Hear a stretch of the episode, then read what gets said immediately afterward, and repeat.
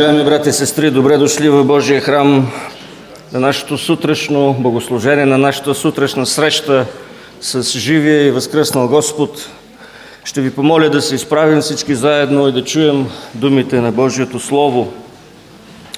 Понеже ти си свят народ на Господа своя Бог, Господ, Твоя Бог те избра, за да бъдеш Негов собствен народ измежду всичките народи, които си по лицето, са по лицето на земята – Господ положи любовта си на вас и ви избра. Не защото сте многобройни от всеки друг народ, защото вие сте най-малобройните от всички народи, а заради любовта на Господа към вас, понеже Той спази клетвата, с която се клее на бащите ви. Амин. Святи Боже, благодарим за тази велика любов, която ние не можем да опишем с думи, не можем да изкажем, можем само да се съгласим и да я приемем, че в името и в лицето на Господ Исус Христос. Ти възлюби света и го отдаде, за да може да бъде спасен всеки, който вярва в Него и да има вечен живот. Благодарим Ти, че си открил тази любов, проявил тази любов, дарил тази любов и на нас. Благослови ни сега тази сутрин, молим Те. Събрани сме, за да Ти отдадем почет и хвала, да извикаме към Тебе с всичко, което има вътре в нас – и да се оставим Ти да ни получаваш, Ти да присъстваш сред нас, Ти да ни говориш, Ти да извършваш своето дело, така както Ти желаеш. Молим Те да бъдеш със всеки един от нас и да ни благославиш. В името на Господ Исус Христос. Амин. Ще хвалим Бога с две песни. На Бога дай слава, изгрява зората, като за начало.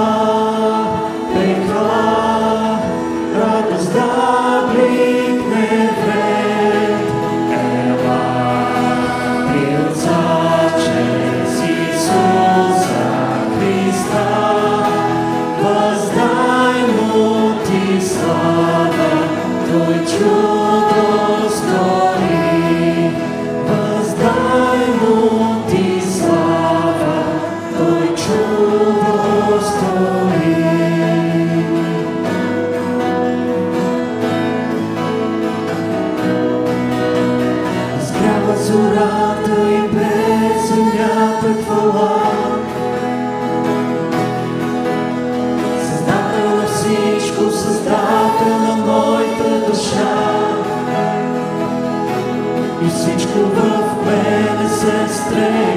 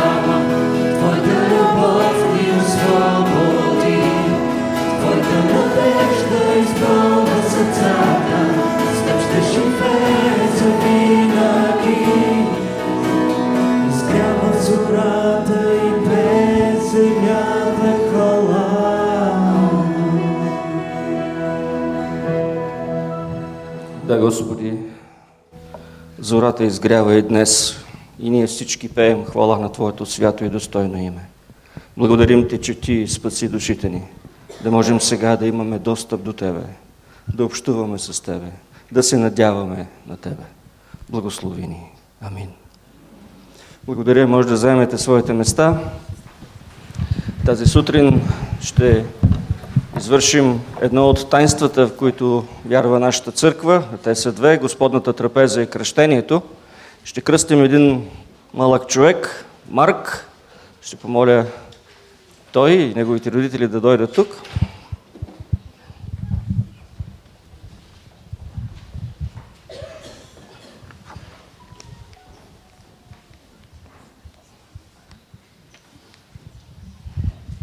Здравейте. Добро утро. Кръщението е било на възрастни, било на, на дете, не е свързано с, спасението на човека. Ние в това вярваме. Но то е външен, видим израз на, за включване в завета, който Бог направи със своя народ и неговото потомство. Ние вярваме, че единствено Бог е дарител на живота, спасението на човека и че само с лична изповед човек може да се спаси, защото с сърце вярваме и с уста правим тази изповед. Но ние вярваме също и в Божията верност на заветните му обещания. Тези, които Той е оставил в своето слово, дал е на своя народ, че ще се грижи за потомството на вярващия, не само за него самия. И ще утвърдя завета си между мене и тебе и потомството ти след тебе през всичките им поколения.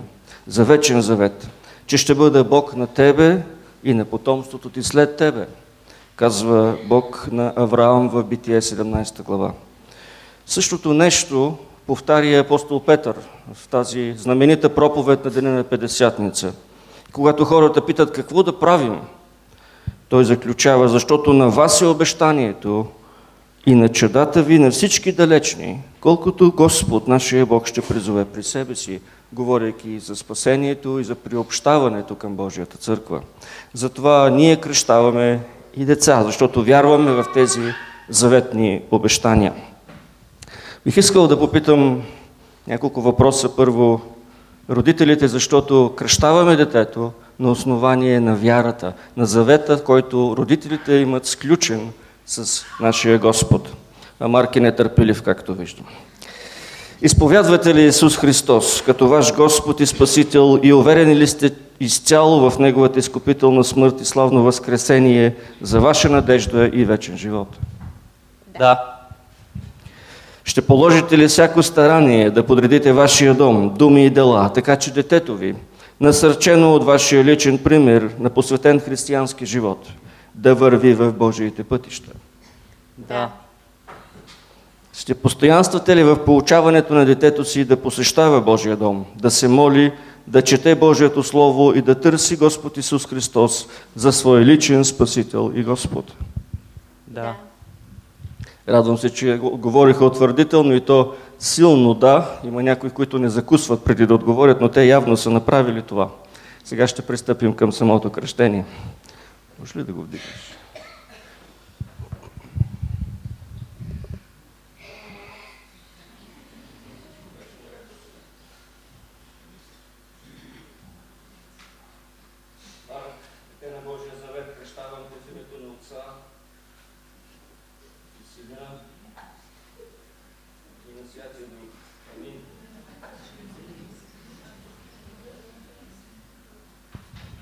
Святи Боже, благодарим Ти за малкия Марк.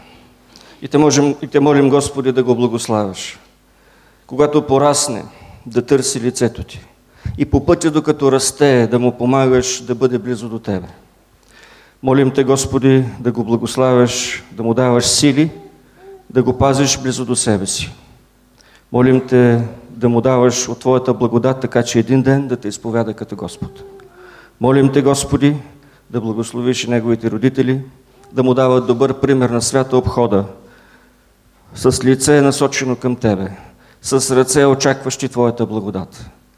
Молим Те да благословиш и нас като църква, да се молим за Него, да се молим за Неговите родители, да им помагаме в този вървеж всички заедно, да се изграждаме един друг, така че Ти да бъдеш прославен. Амин.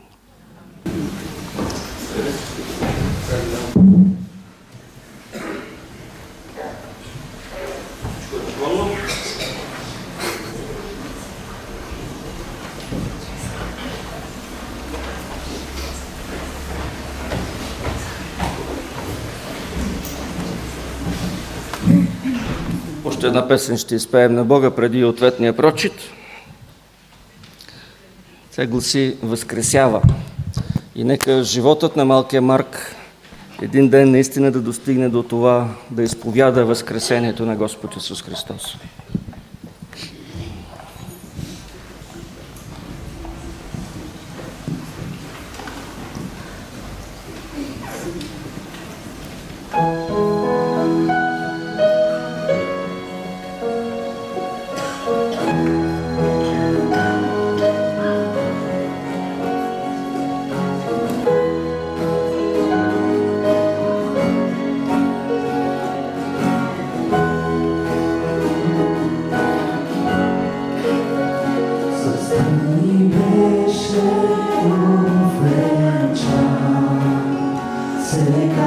stop.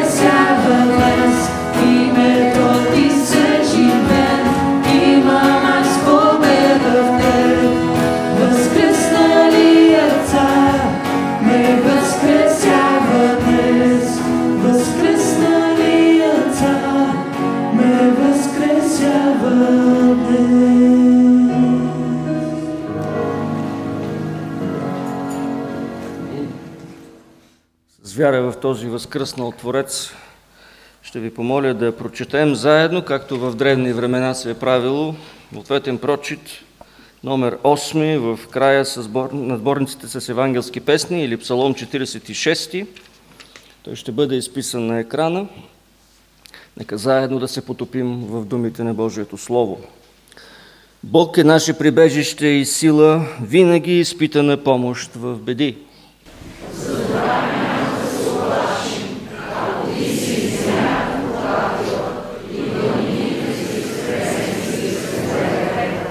Ако и да бучат и да се вълнуват водите, и планините да се тресат от надигането им.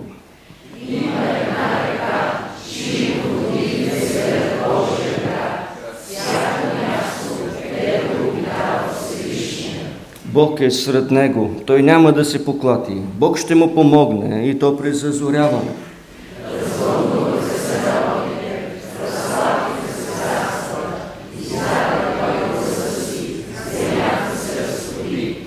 Господ на силите е с нас. Якововия Бог е наше прибежище.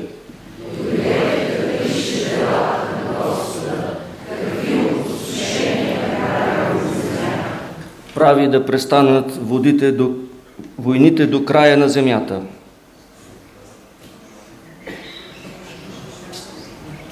Струшава лък и сломява копия, изгаря огън и колесници.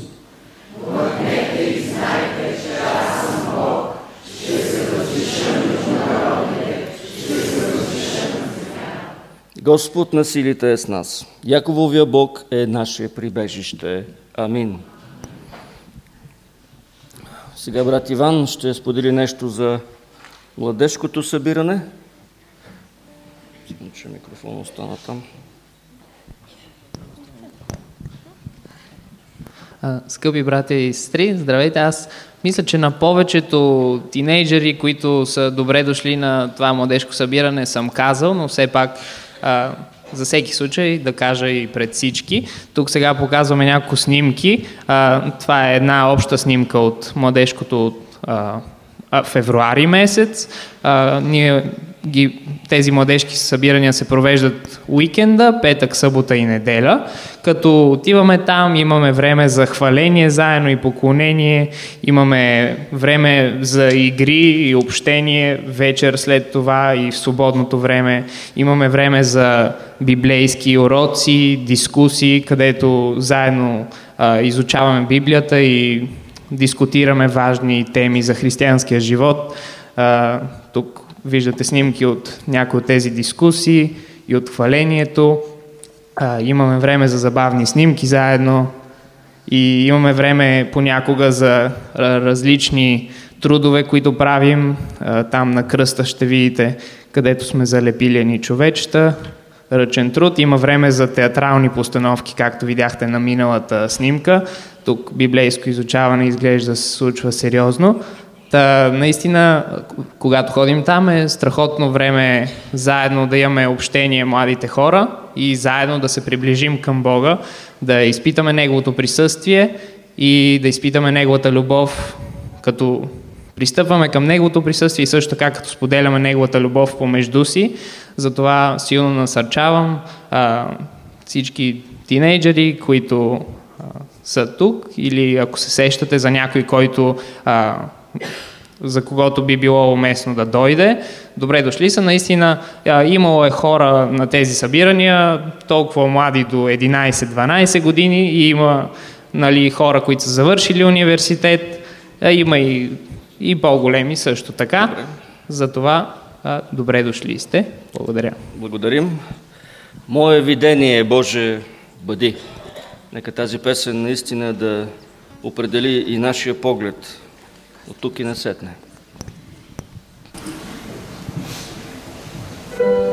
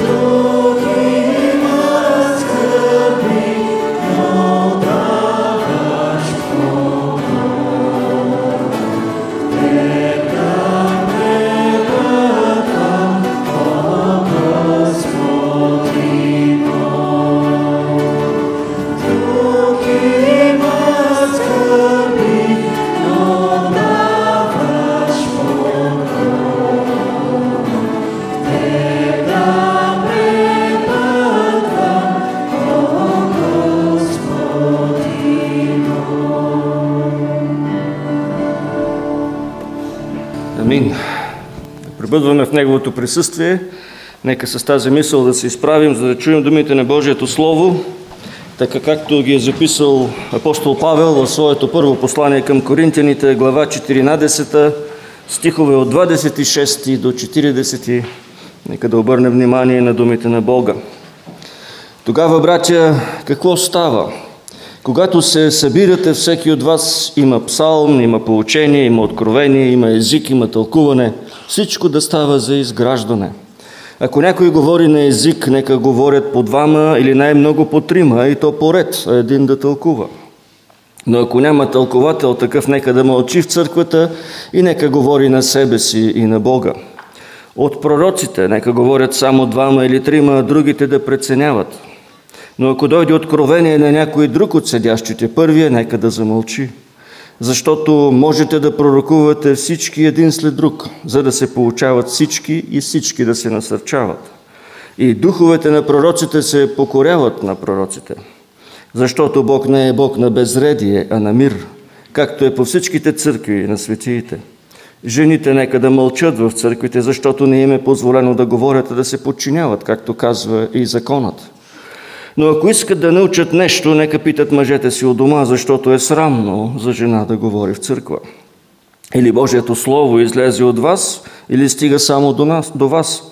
Ако някой мисли, че е пророк или духовен, нека узнае, че това, което ви пиша, е заповед от Господа. Но ако някой не иска да узнае, нека остане в незнание.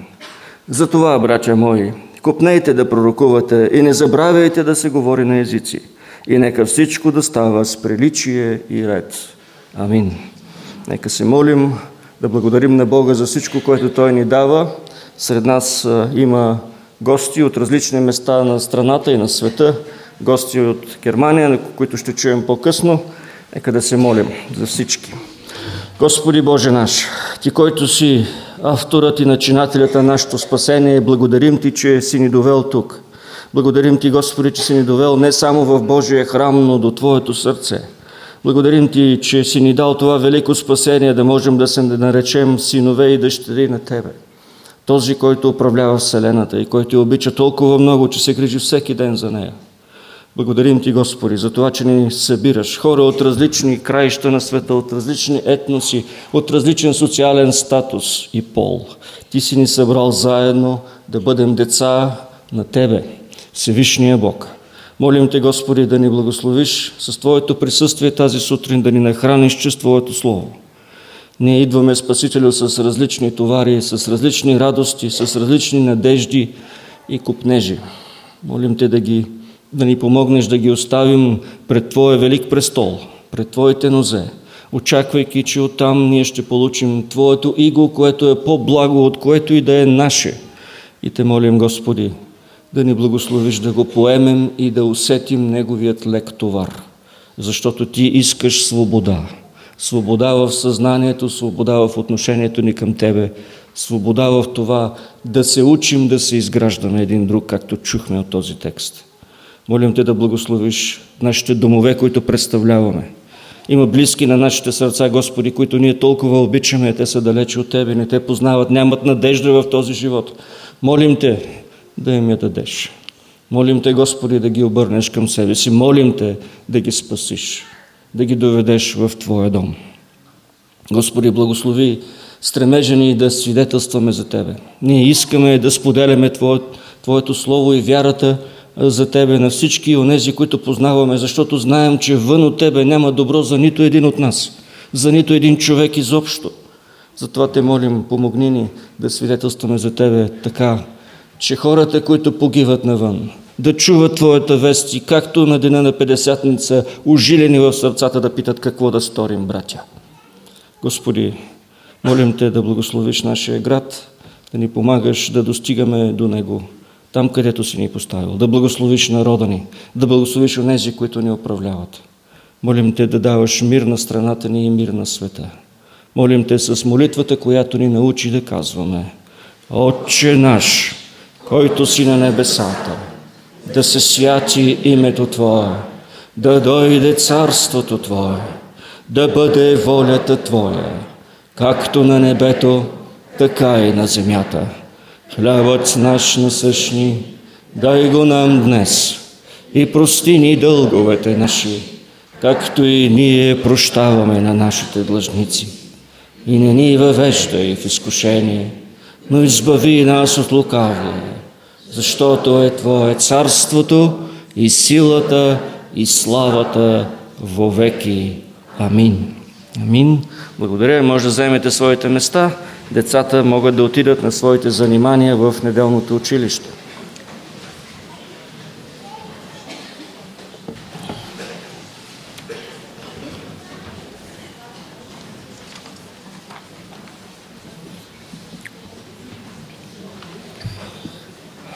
Уважаеми брати и сестри, ще започна като ви споделя една кратка изповед, на която попаднах наскоро. Две годишният Алекс стоеше сред купчина играчки и книжки за отсветяване, които току-що бе разхвърлял на пода. Малко преди това той беше ударил друго момче на същата възраст. Аз работя в детска занималня в нашата църква и често се изправям пред подобни ситуации на безредие. Този път за доброто на останалите деца знаех, че трябва да въведа ред възможно най-бързо. Реших да седна на пода и да поговоря с Алекс. След като го успокоих, му казах, че да удриш децата и да хвърляш играчки не е добро нещо. Той ме слуша и ми помогна да подредим всичко. С малко насърчение Алекс дори отиде при момчето, което беше ударил и го прегърна. Всички имаме дни, които ни се струват пълен хаос. До днешния прочит ни казва, че нашия Бог не е Бог на безредие, а на мир. Той иска да се радваме на реда, на мира, на любовта. Ако приемаме Неговите напътствия и се опитваме да подредим живота си според тях, независимо дали в църквата, на работа или в къщи, ще прославяме Господа и ще се оподобяваме повече на Него. В този отказ от Божието Слово апостол Павел обобщава всичко, за което е говорил в 11 глава на своето послание. Не помним, че започна с редица примери на безредие в Коринската църква, за погрешното схващане на мястото на мъжа и жената в нея, след това за разделението на социална основа в контекста на Господната трапеза. Някои идват, за да се нахранят и да се напият на тази трапеза, Други са омалуважени и за тях не остава въобще никаква храна. След това в 12 глава той говори за духовните дарби и тяхната неправилна употреба в църквата. Използвайки метафората за тялото и многото му части, апостола приканва своите братя и сестри да се видят единни и да вършат всичко за растежа на тялото. А в 13 глава 13 глава той споделя, че ако е няма Христовата любов в сърцата на всеки един от членовете на църквата, то каквито и дарби да има, те ще са само повод за още повече разделение и разочарования. Ние имаме нуждата от любовта, за да могат дарбите да се упражняват правилно сред нас. В пасажа от последния път, в началото на 14 глава, апостол Павел не срещна конкретно с две дарби – пророкуването и говоренето на езици, към които той изрично насочи вниманието ни, като коригира някои погрешни схващания за тях. Той подчерта, че църквата трябва да се изгражда с едно разумно служение, да се споделя Божията истина, Неговото Слово, така че всеки да може да я разбира и да бъде насърчаван в живота си да я прилага. А днес той ще завърши темата от 11 глава, а именно какво трябва да се случва в църквата, когато сме в нея. Как трябва да протичат богослуженията в нея. Апостола ще ни запознае с три важни принципа в това отношение. Първият е за изграждането един друг. То за него е много важно. Вторият е принципът за редът в църквата – ако прочетете 40 стих, там пише Нека всичко да става с приличие и ред. И третият е принципът за властта или за авторитета. Всичко в църквата, всичко в нашия живот, като цяло, следва да бъде подчинено на Христовата власт, така както тя е описана на страниците на свещените писания. Три принципа. Този на изграждането един друг, този на благоприличието и редът и този на покорството ни на Божието Слово. Принципа за изграждането един друг на първо място, стихове от 26 до 32. Там Павел пише, тогава, братя, какво става? Когато се събирате, всеки от вас има псалом, има поучение, има откровение, има език, има тълкуване. Всичко да става за изграждане. Ако някой говори на език, нека говорят по двама или най-много по трима и то поред, а един да тълкува. Но ако няма тълковател, такъв нека да мълчи в църквата и нека говори на себе си и на Бога. От пророците нека говорят само двама или трима, а другите да преценяват. Но ако дойде откровение на някой друг от седящите, първият нека да замълчи. Защото можете да пророкувате всички един след друг, за да се получават всички и всички да се насърчават. И духовете на пророците се покоряват на пророците. Има такива църковни течения, включително и в нашата страна, които казват, че по този начин трябва да изглежда едно богослужение, което следва новозаветния модел. От Словото знаем, че първите християни са следвали заред на своите богослужения по-скоро синагогалното богослужение. Или онова, което е записано в Деяния 2 глава 42 стих. И те постоянстваха в учението на апостолите, в общуването, в разчупването на хляба и молитвите. Има и други пасажи в Новия Завет, в които Павел цитира части от химни и изповедални форми, които са били известни на църквите тогава и от които става ясно, че публичното четене, тълкуване на писанието, молитвите и песните са били част от богослуженията на църквата от първи век. Ако отидете и днес в еврейската синагога, ще видите, че Тората, закона, се чете всяка събота и за една година се прочита цялата. Осем души четат поред отделни откази от закона и пророците по време на съботната служба. Следват молитви, има и песни. Но всичко в Новозаветната църква, подчертава апостола, е ставало за изграждане. След което следва този щекотлив въпрос за харизматичните дарби.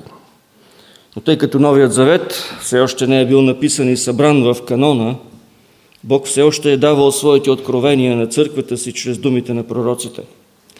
Именно за това се е оставило място по време на службите на тези, които са имали нови откровения към събранието. Това, което изглежда е ставало в Коринте, е, че четенето на Словото и тълкуването му бивало изместено на страни от по-свободните, по-свободното практикуване на всичко останало. И това е създавало истински проблем.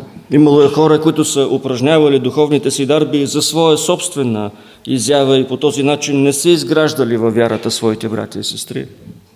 Милостинята и истината са били пренебрегвани – Хората са изпитвали истинска трудност да растат в Христоподобие и истинско ученичество.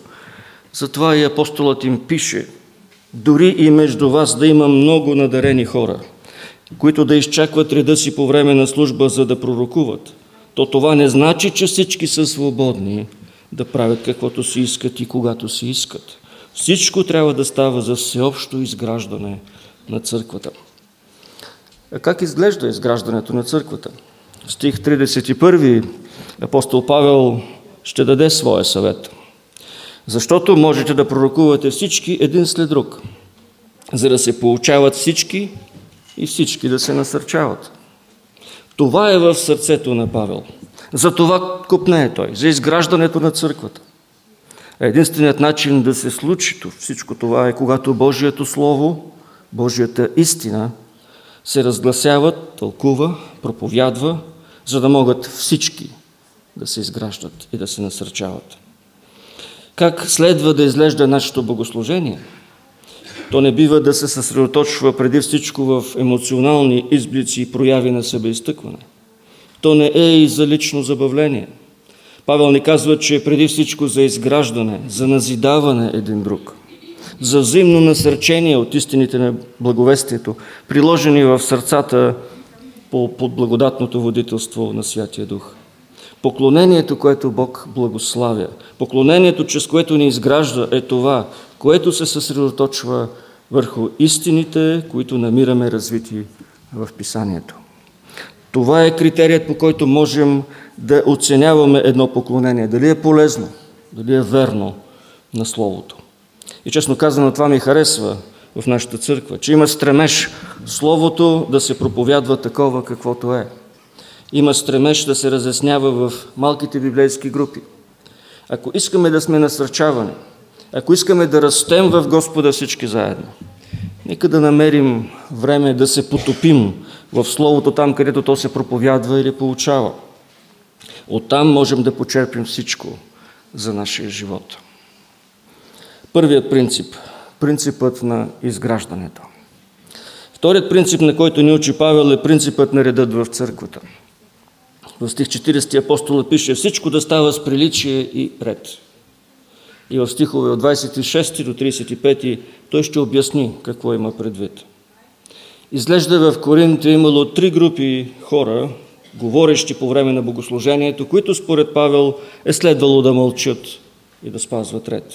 Той се обръща към тях по един и същи начин. Първата група са тези, които говорят езици в стих 27. По всичко изглежда, че са вдигали страшен шум. Всички са говорили на езици по едно и също време. Павел казва не. Могат да говорят най-много трима и то поред, и то само ако има някой да тълкува. Ако няма преводач, стих 28, такъв нека мълчи в църквата и нека говори на себе си и на Бога. Втората група е тази на пророците. За тях е записано в стих 29. От пророците нека говорят само двама или трима, а другите да преценяват.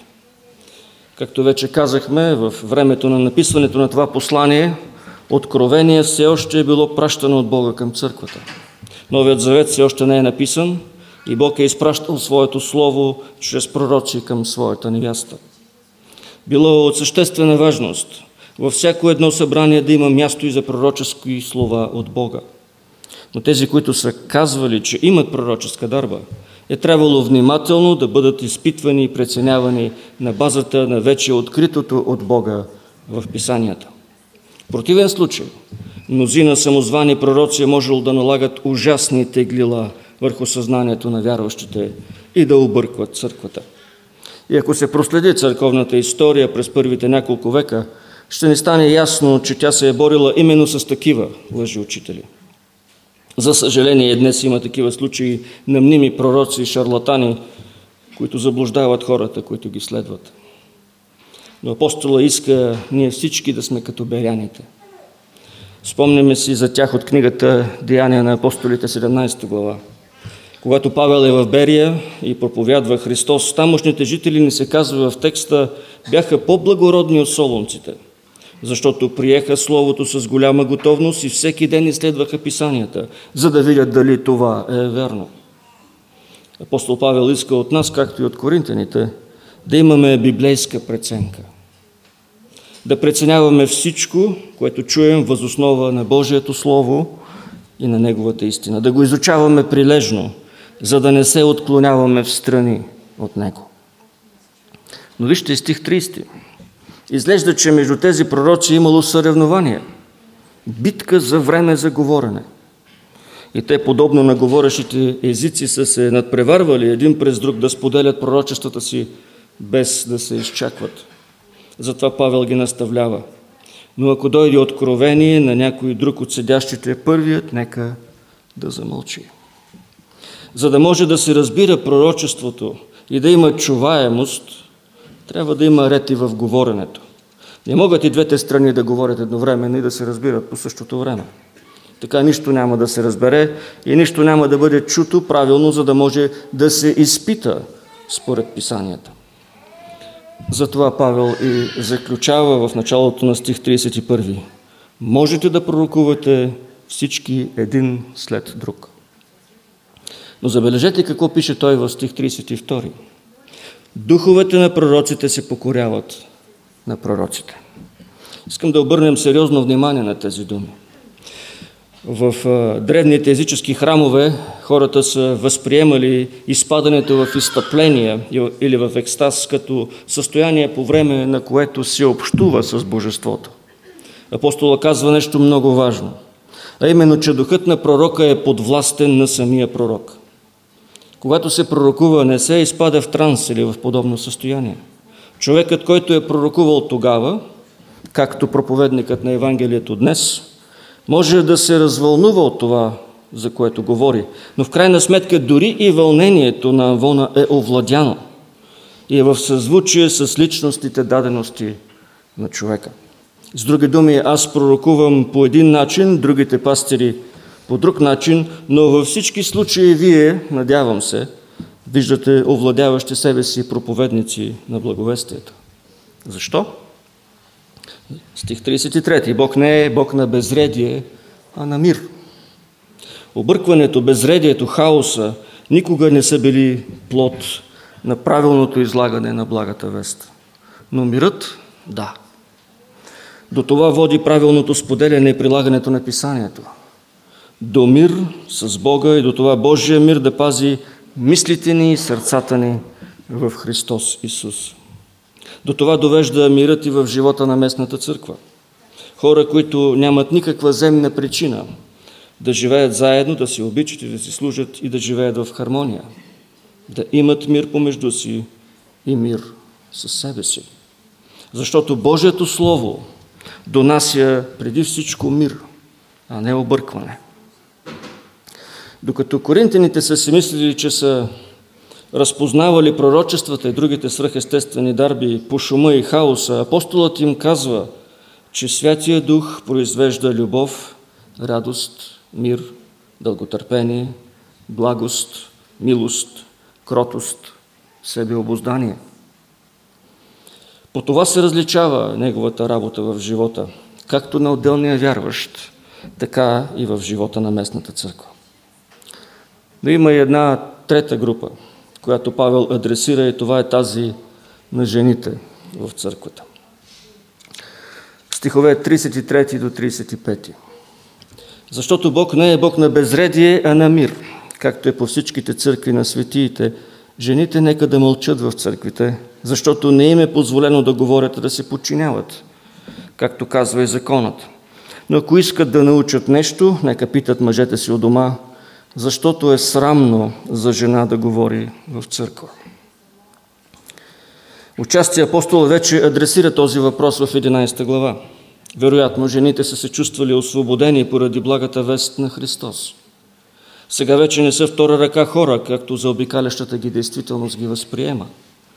Те са свободни от тиранията на това да са безправни и безгласни букви в семействата си. За тях сега въжат с пълна сила думите на апостол Павел към галатяните. Няма вече юдей, нито грък, няма роб, нито свободен, няма мъж, нито жена, защото вие всички сте едно в Христос Исус. И до това довежда благовестието в крайна сметка. До свобода, до равенство, до братство. И това не е лозунгът на нашите приятели от Интернационала. Това е библейският лозунг. Благовестието събира разделените и ги прави да живеят в единство. То помага на, на, на ранените да намерят балсам за духовните рани и болести. Дава надежда там, където тя трудно се намира. И когато сме намерени от Христос, когато преклоним коляно пред Неговата власт, тогава ние намираме и самите себе си. Разбираме защо живеем. Разбираме кои сме и на къде ще отидем един ден. Тогава, открили своята истинска човешка принадлежност и самоличност, може да се и покоряваме един на друг в покорство на Христос. Не да тропаме по масата за своите права, а да започнем да служим един на друг в любов. Това като че ли е основният наблек на апостола към жените в църквата – това е неговото наставление към намерилите свобода и идентичност християнки. Явно обаче между тях е имало и такива, които са си мислили, че свободата носи със себе си и премахването на всякакви бариери, свързани с каквито и да било авторитети. Стигали са до там да се наместват по време на богослуженията, като са прекъсвали пророкуващите, задавайки им разни въпроси и по този начин се пренебрегвали водещите събранието. Вършили са неща, които апостола нарича срамни в 35 стих. Именно за това той казва, те е следвало да мълчат и да се подчиняват. И тук апостола използва същата дума, като тази, с която пише за духа на пророците. които се покоряват, подчиняват се на самите пророци. С други думи, жените, които, както пророкуващите и говорещите езици, е следвало да упражняват благочестиво себевладение. Също както следва да има подходящо време за пророкуващите и за говорещите езици да изявят своите дарби, така има и време и място за жените да говорят според Павел. Ако искат да научат нещо, нека да питат мъжете си от дома. Но, ще кажете вие, имало е жени пророчици, описани както в това послание в 11 глава, така и в Деяния 21 глава, 9 стих, където се говори за четири девици, дъщери на благовестителя Филип, които пророкуват. В Деяния 2 глава, когато Петър проповядва, той цитира пророк Юил, който пък от своя страна заявява, че духът ще се излее на всяка твар и синовете ви и дъщерите ви ще пророкуват, се казва в текста. Дали могат жените да говорят в църква? Дали могат да пророкуват в църква? Текстът от първото послание към коринтяните е доста неясен и доста сложен. Това, което е ясно обаче, е, че в Коринт е имало жени, които са пророкували. Срещу това апостол Павел въобще не възразява. Той възразява срещу неподходящото облекло на пророчиците в 11 глава и незачитането на авторитета на мъжете водачи в църквата, както в 11, така и в 14. Днес ние нямаме такъв вид пророчества, както са имали в Древната църква, защото Библията е на наша страна, където се казва, че в края на тези дни Бог говори на нас чрез Сина си Господ Исус Христос в посланието към евреите, първата глава. Но все още според писанията на мъжете е дадено да проповядват и да упражняват ръководството в църквата. И ако сме като беряните, следвайки Библията, и ние ще разберем, че Бог преди всичко идва в църквата, за да установи и иска в църквата му да има хармония и ред. Всеки един с каквато и дарба да е надарен, да се покорява на другия в установения ред, да си служим един на друг, като знаем своето място, както в дома, така и в събранието на Бога. Защото когато Святия Дух работи, той не създава объркване и безредие, но ред. Носи не хаос и гордост, а мир, защото е Божият Дух на мира. И така, до тук разгледахме принципа на изграждането, принципа на реда, а сега нека се спрем на принципа на авторитета или властта в живота на църквата. Стихове от 36 до 39. Или Божието Слово излезе от вас, или стигна само до вас. Ако някой мисли, че е пророк или духовен, нека узнае, че това, което ви пиша, е заповед от Господа. Но ако някой не иска да узнае, нека да остане в незнание. Затова, братя мои, купнейте да пророкувате и не забравяйте да се говори на езици. Апостол Павел завършва този отказ и тази глава от Словото с една болка в своето сърце. Не може да не адресира главозамайването на своите братя и сестри. Те са си мислили, че едва ли не Божието Слово, Божият авторитет е стигнал само до тях. Само на тях Бог е говорил и говори Божии думи. Другите църкви, другите апостоли, другите пастири, те са на второ място. На тях Бог говори по-малко. Затова той казва, съвземете се, осъзнайте се. Божието Слово не излиза само от вас. Ако сте духовни, ако имате пророци посред вас, вижте, изследвайте и узнайте, че това, което ви говоря, са Божии заповеди. Сякаш апостола не се вълнува толкова много от бъркотията по време на техните богослужения. Сякаш за него има нещо много по-важно. Гордостта да отстъпи място на смирението, помпозността на скромността, раздорите на мира. За него е по-важно коринтяните да разберат, че той идва при тях с апостолски авторитет и предава самите думи на Христос. Да осъзнаят, че не те са мерилото за боговдъхновеност, а Христовите думи, с които ги съветва апостола. На него му е ясно, че ако не се покоряват на авторитета на Христос, между тях ще продължават размириците, безредието, гордостта, партизанствата и какво ли още не. Драги брати и сестри, Бог иска от нас да бъдем хора на книгата с главно К. хора на Библията, да имаме за авторитет във всичко, като познаваме дълбоко Божия характер, отразен в нея. Да се ръководим от принципите на Христос, записани на всяка нейна страница. Да сме под ръководството на Христос, като развиваме навикът на беряните, да изследваме всичко, което чуваме и на което се покоряваме. По този начин ще се изграждаме. По този начин ще се назидаваме. То това значи и думата назидаваме. Изграждаме зид. По този начин ще растем, както расте и зидът, когато се надгражда. А това ще доведе до прослава на Бога във всичко, което правим. От служението ни в църквата до ежедневието ни всеки ден. Защото ще сме покорни на Неговия авторитет и ще растем. Днес повече от всякога имаме нужда от тези три принципа в живота си.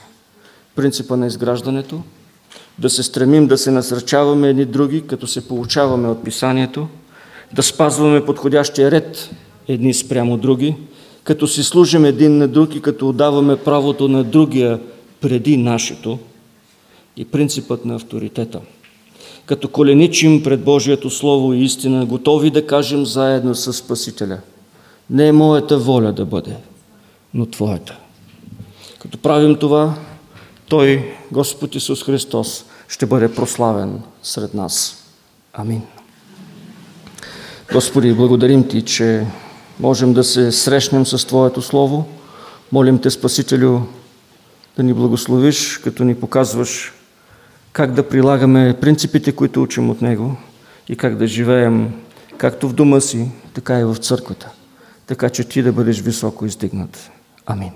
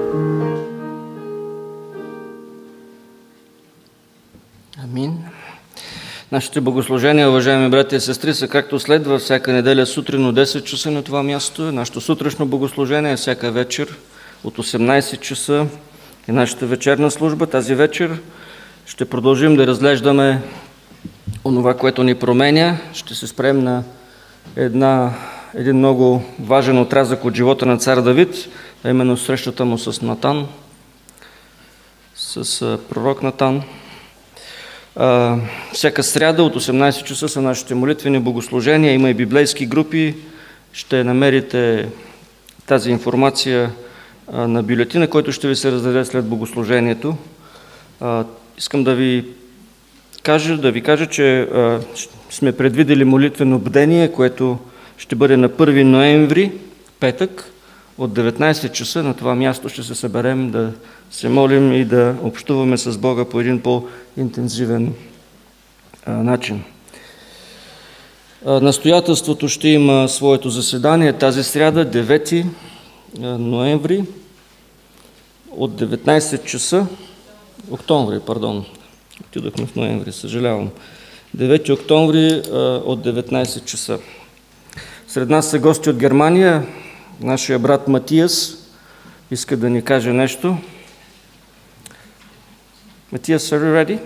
Yeah. Okay, welcome.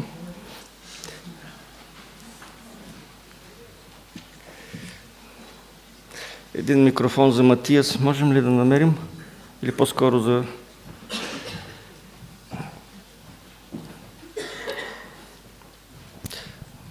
Ица, благодаря, не се притеснявай.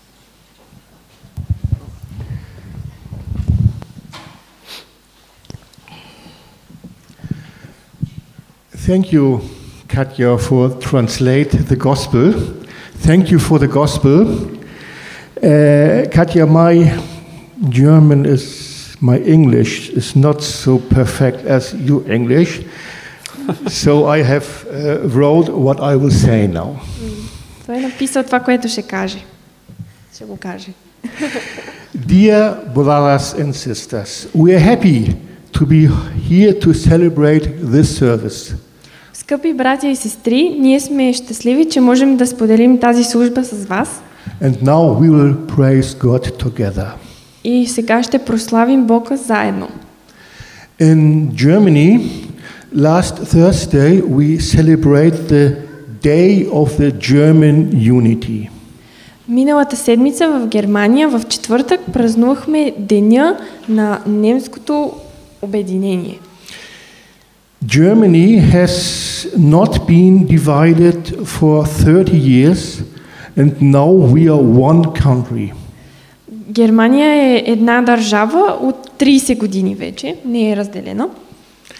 If someone said for 40 years ago that this will be, I have believed it. Ако някой ми беше казал, че това ще се случи преди около 40 години, нямаше да му повярвам. And I am happy and so glad, so glad that the trips to many countries in Eastern from Europe have become completely uncomplicated. И а, се радвам и съм благодарен за това, че то се е случило и не е затруднило много други държави. Perfect. It's a great gift of the Lord, of our Lord, our great God. It is grace. Това е един голям дар а, н- от нашия велик баща, който е бъл- тази благодат. It's great. God cares for us. We can also read this in Psalm 145, The Bible verse for the, to- for the day today. Нашия велик Бог ни обича много и можем да прочетем това в Псалом 145. All eyes are waiting for you, Lord, and you give them food at the right time. Всички а, очи гледат към Теб, Боже, и очакват Теб да, а, за храна, за прехрана. Praise the Lord. Слава на Бога! Our great God bless you and our church. Нека нашия велик Бог ви благослови и вашата църква. Amen. Амин. Амин. Благодарим. А, брат Иван е забравил нещо. Или по-скоро да не го забрави, ще го каже, не знам кой от двете. По-рано, като казах за младежкото, забравих някои важни детайли по въпроса, че от 1 до 3 ноември в Велинград, А, и, ако, и до 20 октомври е крайния срок за записване. А как може да се запишете и ако искате да разберете повече информация колко е таксата, а, темата на събранието, а, може да се обърнете към мен. Съм на разположение за въпроси. Благодаря. Благодарим и ние. Ще завършим нашето богослужение с, като пеем на Бога песента Ти си наш щит под номер 573 в а, сборника с евангелски песни, по време на което ще мине дискуса за Божието дело на това място. Ти си наш щит.